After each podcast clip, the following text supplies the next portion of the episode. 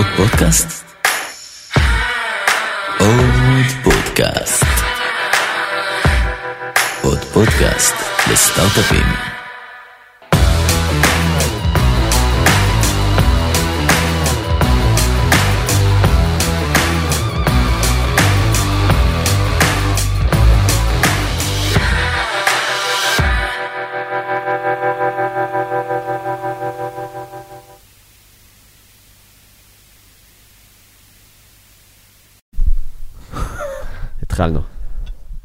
היי, אהלן, מזל מה- טוב. מעניינים, תודה רבה, תודה. יום הולדת אה, שמח. ברגע שזה ישודר, אה, אני כבר אהיה בן אה, 33, לך. אבל תודה לכם, לשניכם.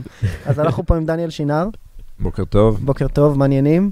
טומי, היי, מעניינים? מעולה, מעולה. בסדר. לכל מי שהצטרף אלינו, אנחנו כאן בעוד פרק של עוד פודקאסט, שהוא כשמו כן הוא, עוד פודקאסט ליזמים בתחילת הדרך וכאלה שמתעניינים ביזמות. מפגישים אתכם עם משקיעים ויזמים, במקרה הזה משקיעים, אה, וגם עם אנשי מקצוע, כשאתם. אה, שומעים את אדיר צימרמן בסדרת מכירות. אה, זהו, דניאל. רגע, רגע, תודות. תודות לגוגל נכון, ולגלובס. גוגל סטארט-אפים על האולפן. נכון, ולגלובס על הדגים. הפצה. על הדגים. זהו, סיימנו. היה אחלה. תודה רבה, דניאל, שהיית כאן.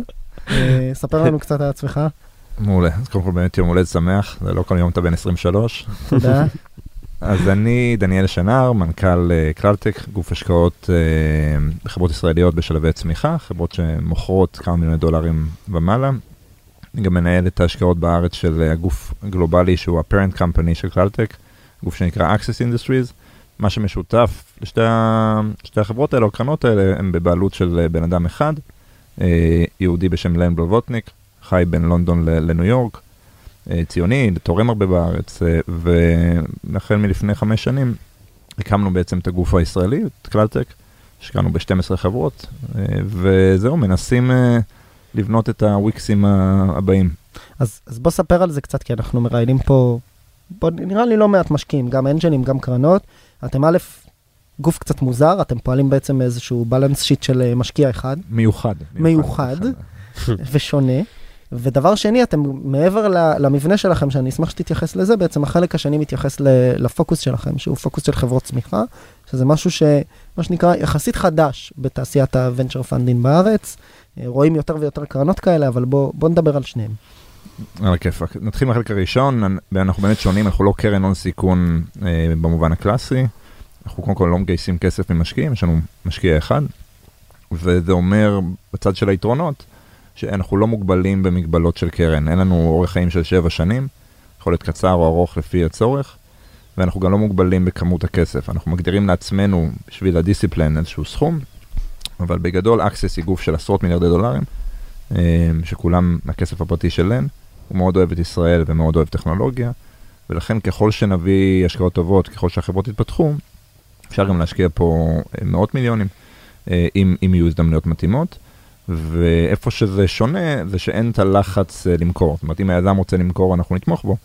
אבל אם יש יזם שרוצה ללכת all the way, או רוצה לעשות רכישות, הוא רוצה עכשיו 100 מיליון דולר, או 50 מיליון דולר, או 200, הוא יכול ללכת ולגייס כסף חיצוני, אבל אם אנחנו איתו בחברה, אנחנו גם יכולים די מהר לתת לו את הסכומים האלה, בקצב שבדרך כלל לא רואים בגופים אחרים. אם אתה יכול לחדד מה, זאת אומרת, יש פה אנשים ששומעים ולא בטוח שהם מבינים את איך קרן הון סיכון רגילה בנויה בהקשר הזה של הקבועי זמן.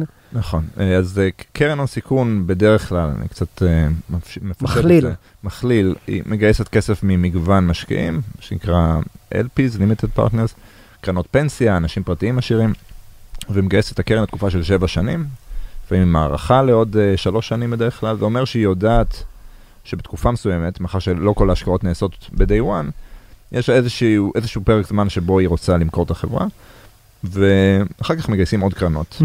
וזה זה, זה דוחף את הקרנות לכיוון מסוים שהוא בסדר, הוא גם דוחף את החברות להצלחה ולצמיחה. אנחנו לא, אין לנו את המגבלה הזאת בגלל שיש משקיע אחד ולקרן אין איזשהו אורך חיים מוגדר.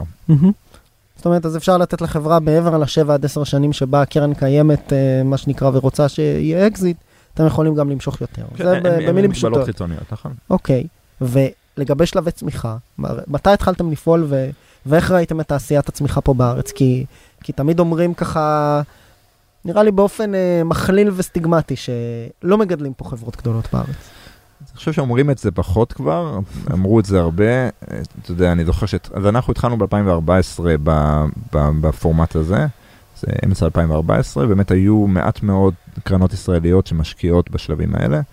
בדיוק אז אני זוכר קומרה התחילו לגייס את הקרן, באמת עשו עבודה מדהימה אה, מאז, מאוד תפרגן גם לאחרים בתעשייה. ובעיקר מי שנכנס, אז היו כמה קרנות ישראליות שצמחו בתחום הזה, ויולה גרוס, פיטנגו גרוס, IGP, ועוד אה, כמה שחקנים, אבל רוב הכסף שמושקע ב-late stage בארץ אה, הוא, הוא מחו"ל. אם נסתכל איפה אנחנו השקענו ומי שנכנס איתנו או התחרה בו, זה קרנות אמריקאיות. אנחנו נכנסנו עם, עם Insight Venture Partners מניו יורק ב-Lightricks בסוף השנה שעברה.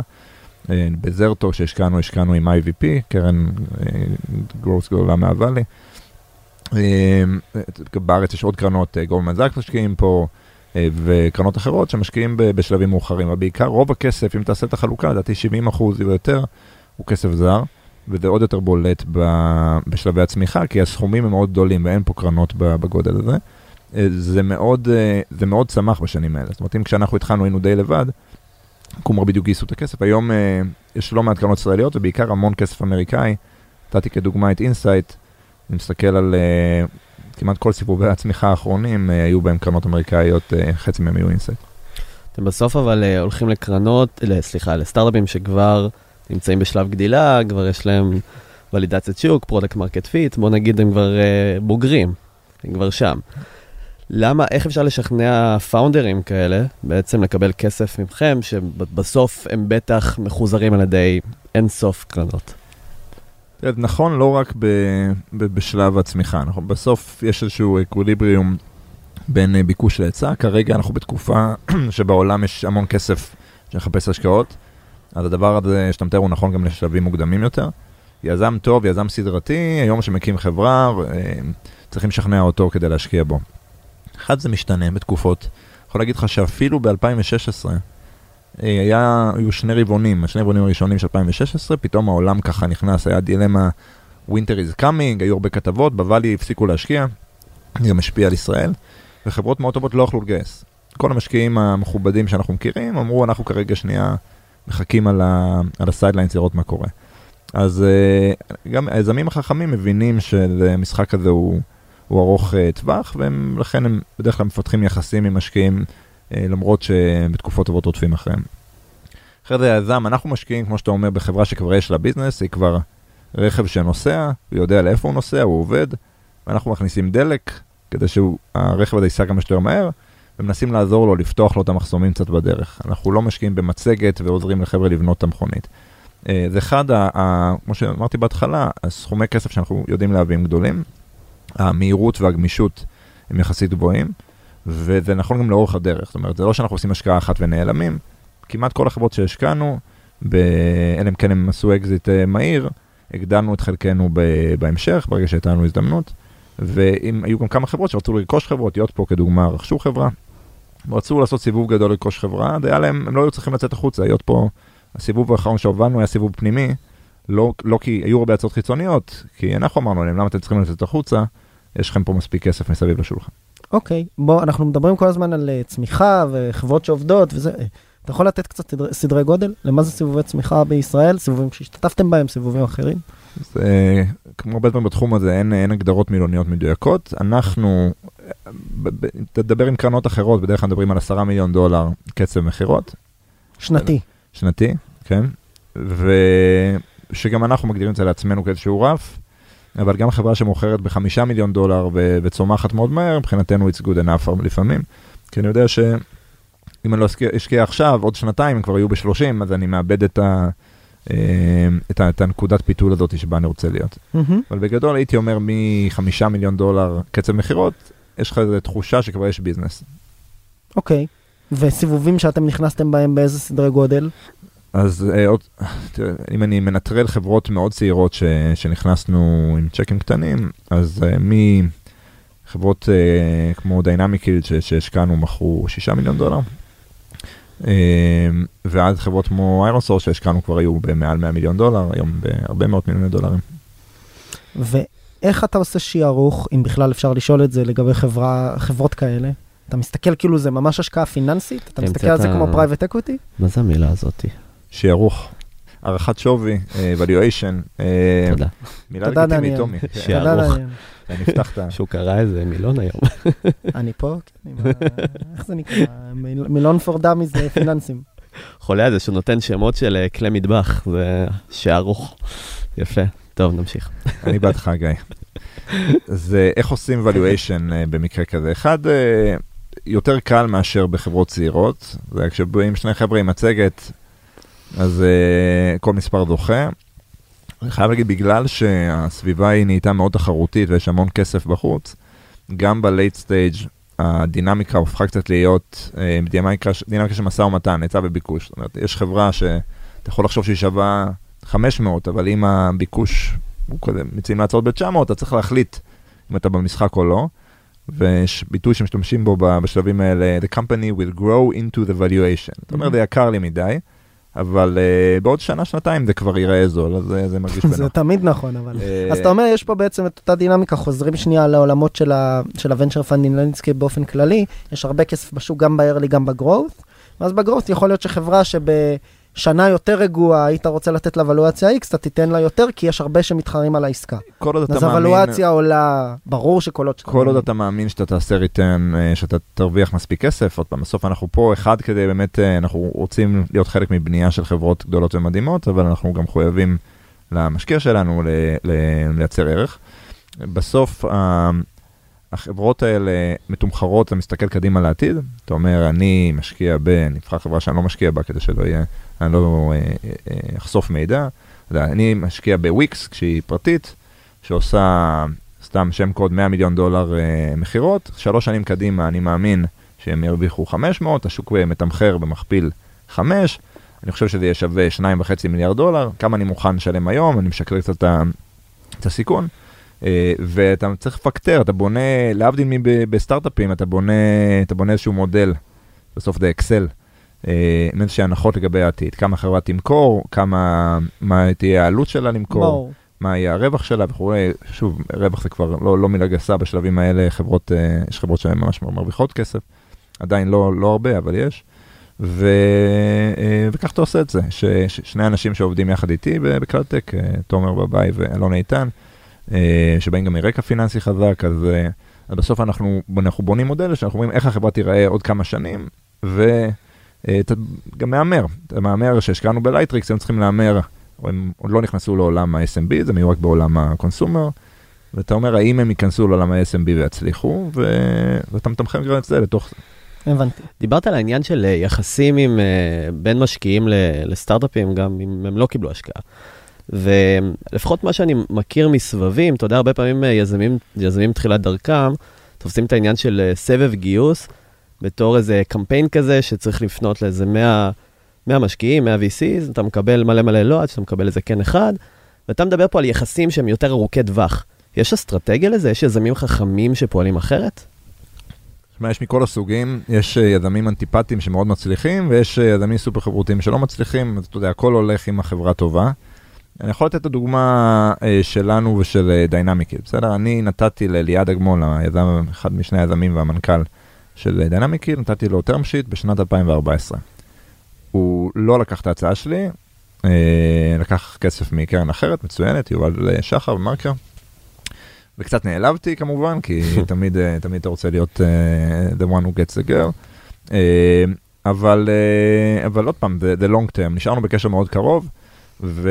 מה זה אומר לש- לשמור על קשר? באיזה רמה? אז כדוגמה, אה, אנחנו ב-Access, בפורטפוליו הגלובלי שלנו, יש לנו הרבה חברות e-commerce, אה, יש- בין היתר הייתה חברה ברוסיה, חברה מובילה ב- באופנה אונליין שנקראת Lamoda, חברה שמוכרת במאות, מכרה במאות מיליוני דולרים, היום כבר יותר, והבאתי את המנכ"ל שלה לארץ, הייתי על ה-board של החברה, הבאתי את המנכ"ל לארץ, הפגשתי אותו עם, עם כמה חברות, בא ל-24 שעות, ואחת מהן הייתה Dynamic Yield, למרות שלא השקענו, האמנתי במוצר, וחשבתי שהוא יכול להביא ערך אה, לשני הצדדים. והם באמת ככה די אה, התאהבו אחד בשני בפגישה, והם הפכו להיות הלקוח ה-e-commerce המשמעותי הגדול הראשון של, אה, של Dynamic Yield, ולמעשה בשנים האלה Dynamic Yield עשתה shift מעולם ה-publishers לעולם ה-e-commerce, זאת אומרת, זה לא, לא בזכותי, אבל זה היה, החיבור הזה מאוד עזר.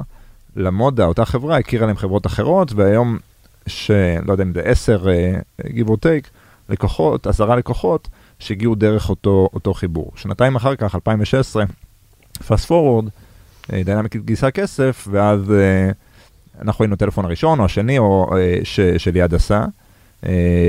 אז לא יכול להגיד לך שעשינו את החיבור, זה היה בשביל שליעד יזמין אותנו לסיבוב, uh, אבל, אבל השקעה במובן הזה השתלמה, ואתה יודע, בסוף, של- בסופו של דבר היה גם אקזיט מאוד מוצלח וכולם שמחים. וזו דוגמה כן. ל, ל, אתה יודע, תהליך ארוך טווח, זאת אומרת, אנחנו חמש שנים היינו בתוך הרלשיפ הזה. זאת אומרת, גם ליזמים להשאיר את האגו בצד, גם קיבלתם לא לשמר את הקשר בייחוד עם קרנות. אה, כן, גם אם הציעו לכם השקעה ואמרתם לא, ואז הציעו לכם לקוח, אז תיפגשו. זה מה שאתה אומר. אה, עכשיו זה דווקא הפוך. זה היה הפוך, זהו. כן. במקרה הזה זה היה, מי שהיה צריך לשים את האגו בצד היה, המשקיע, אבל זה נכון נכון. לשני הצדדים. אגב, בכלל החיים, אתה יודע, אה, לא חסרים סיפורים על אה, זוגות שהתחתנו אחרי שמישהו אמר אה, לשני לא כמה פעמים. כן. כן. אז uh, דיברנו פה. קצת על Dynamic Yield, שזה באמת נראה לי דוגמה ל- להזדמנות לפתוח שיחה קצת יותר רחבה על growth בכלל ול- ולאן כל העולם הזה הולך. יש לכם, אמרת לפני שהתחלנו את הפודקאסט, כמה חברות שהשקעתם? בארץ אה, השקענו ב-12, מתוכם שלוש מכרנו ותשע עוד פעילות. מי השלוש שנמכרו? Dynamic Yield, LightCyber, שנמכרו ל-Palo Alto Networks, וזוז שנמכרה ל-PayU. וחברות נוספות בפורטפוליו שלכם שכולם מכירים? זה, זה, זה כמו משפחה עם הרבה ילדים, אתה לא רוצה לפספס מישהו, אבל היותר uh, גדולות, יותר מוכרות, זה ironSource, Lightricks, Zerto, Dynamic Yield, זה נמכרה, לשעבר. Yotpo, ויאר, אה, מעולה. לא לפי סדר אה, מסוים. מעולה. כש Dynamic Yield נמכרו, למי שלא מכיר את המכירה, אגב, נמכרו למקדונלדס, ממש אה, חברת, אה, חברת הנדל"ן. אנחנו, נכון, הם אומרים שהם in the business of real estate. אז, אה, אז פרסמת פוסט בבלוג שאני קראתי בזמנו, ממש יום אחרי הפרסום של הרכישה לדעתי, שרשמת שבאנליזה הפנימית שעשיתם בתוך הפירמה שלך, כשחיפשתם רוכשים פנימיים, רוכש, כשבעצם סיקרתם מי יכולים להיות הרוכשים של Dynamic Yield, רשמתם רשימה של 30 רוכשים, איזשהו down list גדול כזה, ומקדונלדס לא הייתה אף אחת מהם. עכשיו, אני לא רוצה לבוא ולהגיד, זאת אומרת, השאלה פה לא, אה, איזה מגניב איך מקדונלדס אה, קנו, אלא אני אומר, יש פה נראה לי סיפור יותר גדול, אני חושב שגם אתם מזהים את זה, שבעצם כל חברה מכל תעשייה היום, שרוצה לעשות uh, disruption לתעשייה אחרת שקשורה באיזושהי זיקה לתעשייה שלה, כמו פרסום עבור חברת, uh, חברת המבורגרים או חברת נדל"ן כמו McDonald's, um, משתמשת בטכנולוגיה. ואז במובן הזה בעצם כל חברה גדולה, יש, היה לי פעם שיחה עם מישהו שאמר גם Domino's Pizza, אם הם היו קמים היום, הם היו מגייסים venture fund, כי, כי, כי, כי יש להם אפליקציה והם צומחים בקצב גבוה. אז מה אם הם בורסאיים כבר? אה, אז במובן הזה, כאילו, זה פוגש אתכם כשחקני גרוס, התפיסה הזו היום, שכל שחקן ישן הוא בעצם רוכש או קטליזטור לחדשנות? אני חושב שזה זה צריך לפגוש לא רק משקיעי צמיחה, אלא את כולנו, אה, ואתה צודק, קשה מאוד, קשה מאוד להעריך, אה, בגלל שהקצב של השינוי בטכנולוגיה כל כך גבוה, וזה משפיע כל כך עמוק על כל ביזנס, אז מצד אחד כל אחד הופך להיות רוכש פוטנציאלי, מצד שני הם גם הופכים להיות מתחרים. זאת אומרת, מקדונלדס could as well להשקיע עשרות מיליונים, לבנות צוות ענקי שינסה לעשות משהו דומה. אז יש לך מהמם. פתאום רוכשים פוטנציאליים, שותפים פוטנצ- פוטנציאליים ומתחרים פוטנציאליים שלא היו קודם. ואתה צודק, בניתוח יש לנו ממו כזה די ארוך שאנחנו עושים לפני כל השקעה, בשלבים האלה זה פחות אה, אצבע לרוח, אתה יושב ו- וכותב. אה, ו Dynamic Yield לעומת LightCyber, LightCyber היה לנו memo די קצר, אמר יש פה שני רוכשים שאנחנו מעריכים שהתחרו בעסקה, Palo Alto Networks ו Check Point, ואתה יודע, במקרה צריך גם לא מעט מזל, וזה היה באמת אחד מהם די די מהר, אה, החברה נמכרה חצי שנה בערך אחרי שהשקענו. Dynamic Yield, שום דבר שכתוב ב memo לא היה יכול להוביל אותנו ספציפית למקדונלדס, אבל אני יכול להגיד לך שהיו הרבה חברות שכן היו רשומות שם טכנולוגיות, שהסתכלו על החברה אה, וכן הביעו בעניין, אה, אבל אה, מקדונלדס, ואני חושב שנראה את זה עוד בארץ, ואני מקווה גם שזה יעשה טוב לתעשייה פה, מקדונלדס היא חברה ענקית, עשרות מיליארדי דולרים, שהבינה, המנכ"ל שלה מוביל את זה בעצמו, הבינה שכמות הדאטה פולס. הבריכות מידע המבודדות בתוך מקדונלדס, uh, היא יכולה להיות מקור. לצמיחה אדירה ולהרבה מאוד uh, הכנסות ולשיפור בחוויית הלקוח. ומה שדיינמיקית הולך לעשות במקדונלדס זה באמת לשפר uh, את ה... קודם כל את החוויית לקוח. אנחנו פחות מכירים את זה בארץ, אבל בדרייב-ת'רו בארה"ב הוא חלק גדול מאוד מהביזנס. והיום שאתה נכנס שם, בכל שעה ביום, בכל יום בשבוע, או בן אדם אחר, אתם רואים את אותו דבר. והיכולת לקחת את כל הדאטה שיש במקדונלדס ויש בעולם החיצוני, ולהציע לך משהו שאשכרה אתה רוצה, מצד אחד, ושאשכרה יביא כסף למקדונלדס והוא ימקסם את- הרווח. אה, הוא, הוא מה שדיינמיקליד יכולה לעשות, ואני חושב שנראה את זה בהרבה מקומות אחרים. מה שנקרא, הוכח שכשאתה רואה איזה, כאילו ברמה הכי פסיכולוגית בסיסית של, אה, של אה, מה שנקרא פסיכולוגיה צרכנית, שכשאתה רואה מוצר על מסך זה מגביר את, ה, את הסיכוי שתרכוש אותו. אבל זה מעבר לשאלה גם איזה, להציע לך גלידה שעכשיו יורד שלג, זה כנראה פחות חכם מאשר להציע לך גלידה שכשאתה מזיע ובחוץ אה, 40 מעלות. בטח אם היא הגלידה האהובה עליך שקנית בפעם הקודמת. בשקל 90, כן. בש... זה כבר לא. כן, זה אני זקן. כן. אז, ואתם היום, כשאתם מסתכלים על זה בעולמות של צמיחה, איך זה משפיע על האנליזה שלכם ועל היכולת בכלל, אה, אתה יודע, איזשהו... סליחה שאני משתמש במילה הזו, יש אינטגריטי פנימי לדעת אה, לצפות את, אה, את מה שקורה. אני חושב כי, שהבסיס... כי אה, בזעיר אנפין זה, דוג, זה דוגמה לאיך הכל משתנה. אז באותו, באותו בלוג שהזכרת, אז אני חושב שאיך שסיכמתי אותו היה ציטוט משיר, אני לא הולך לשיר, של שיר ראפ שאומר, uh, The more you know, the more you know, you don't know, לא יודע אם מותר להגיד ברדיו, shit. אוקיי. אה, אתה, בעצם אתה מבין שבסוף, היום בטח בנושא של, ה, של האקזיט, קשה מאוד לצפות את, ה, את התוצאה, אבל uh, אתה יודע, you know, you know a good company if you see it, אתה יודע, כמו קצת אה, אהבת אמת, אתה Mhm. מנסה, כאילו איך להגדיר את זה קצת קשה, אבל you know it when you see it. אז אנחנו, כשאנחנו מסתכלים על investment memo, אנחנו כן מנסים להסתכל על האקזיט, אבל הבסיס הוא, בוא נניח שאף אחד לא קונה את החברה הזאת לעולם. ברור. האם אנחנו עדיין רוצים להשקיע? ואנחנו משקיעים רק אם התשובה היא כן. זאת אומרת, רק אם אנחנו מאמינים שיש פה חברה שיכולה לבנות business עצמאי, שגם יכול להיות רווחי יום אחד, אם כן. הם בוחרים, בוחרים להיות רווחיים. בוא, בוא נדבר קצת על מה, מה שאולי לא עובד. אתם מתעסקים בחברות שאמרת מכניסות אה, לפחות 10 מיליון דולר בשנה, ironSource גם אה, אמרת מאות מיליוני דולרים. מה, איך נראים, אתה, ואתה עובד עם היזמים האלה, בחלק מהמקרים אני מניח שאתם ב board, בחלק מהמקרים אתם פשוט מעורבים. איך נראה היום-יום שלהם? מה לא עובד? מה האתגרים של חברות כאלה? היום יום... מהזווית, של, מהזווית שלך כמובן, זה לא מהזווית של היזמים שאנחנו מראיינים. כן, זה... קודם כל, כל אחד מהם הוא עולם ומלואו מאוד, אה, מאוד שונה, אתם בטח רואים את זה אצלכם, ושאתה... אה, יש לכם את הסדרה על כאבי גדילה, אז אה, אני לא, לא אגלה פה משהו שאתם לא תדברו עליו שם כנראה, אבל דבר אחד מרכזי זה נושא הטאלנט. ברגע שאתה גודל לגדלים האלה, לכאורה אתה חברה גדולה, יש לך יותר כסף, אתה גייסת עשרות מיליונים, אתה יכול אה, אה, לשלם על טאלנט, אבל אתה עדיין מתחרה ב... אנחנו באכסניה כזאת, אני לא רוצה אה, להאשים, אבל... אה, בחברות הגדולות. חברות, כן, נקרא לזה ארבעת, חמשת החברות הגדולות שיודעות לשלם יותר, אה, והארוחות צהריים שלהם יותר טובות, אלה שמוכרים ספרים, זה שאתה מחפש איתו מה שאתה רוצה, ועוד ועוד. ועוד כן. ועוד. ו- וב- אז אז זה אתגר אחד שהוא, חושב, across the board לכולם. אוקיי. עכשיו, כשסטארט-אפ צעיר זה קצת פחות, כי יש את הקסם הזה של חברה בת יומיים, אתה בצוות הקמה, או אתה, אתה יודע, בפלמחניק כזה. אז החברות האלה שאנחנו מדברים עליהן כבר מאות עובדים, אז זה לא ממש סטארט-אפון צעיר. מצד שני, אתה גם לא עדיין אה, אמזון. אז זה, זה אתגר אחד. אתגר שני זה בניית צוות הנהלה. באים שני חבר'ה במחסן, מקימים חברה, גדלה, גדלה, גדלה. אה, ויום אחד אתה קם בבוקר, יש לך 400 עובדים, עשרות מיליוני דולרים, אה, גייסת, יכול להיות כבר 100 מיליון דולר, ואתה צריך לבנות אה, צוות הנהלה שהוא, שנקרא to, to hire up, אתה, אתה יודע, לזכור אנשים שיותר חזקים ממך, בכל תחום. בכל תחום, וגם לאו דווקא שהם החבר'ה שסביבך, זה ללכת לגייס אה, CMO אמריקאי, כי השוק שלך בארצות הברית, אה, או לגייס אה, Global HR, כי חצי מהעובדים שלך בכלל לא בישראל. אז זה גם כן סוג אחר של, אה, של אה, אתגר בתחום הטאלנט, שהוא ייחודי בשלב הצמיחה. איך עושים את זה כשהשמועה, זה גם אומרים את זה על מנכ"לים בחברות בורסאיות, בצד השני של ה... של ה... זאת אומרת, אחרי שכבר הונפקנו וזה וזה, אומרים שמנכ"לים ישראלים הם מנכ"לים יחסית רעים. יש תרבות גם אה, ניהול מהצבא שלא תמיד עובדת בעולם העסקי. ועל, ועל זה אתה מוסיף את ההבדל התרבותי, שיש לך פה חבר'ה ישראלים שכשהם פוגשים אה, CMO או אה, CRO אמריקאי, הם לא יודעים להעריך בכלל, אה, להעריך בכלל את האיכות שלו.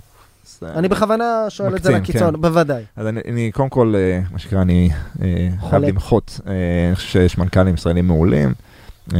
החברות שציינתי שלנו, אני בייסט, אבל כולם מנכ"לים מעולים, אבל אני מסתכל, לא יודע, חברות שלא השקענו בהן, לצערי, אתה יודע, Wix, Payoneer, יש מנכ"לים, ספציפית Payoneer כרגע מנכ"ל אמריקאי, אבל וויקס, הנהלה ישראלית לגמרי, אה, הם עושים עבודה מדהימה, אתה יודע, החברה כבר מיליארדים, אפשר לדבר על Mobileye, שאני לא מכיר אה, מקרוב, אבל אה, קשה להתווכח עם ההצלחה.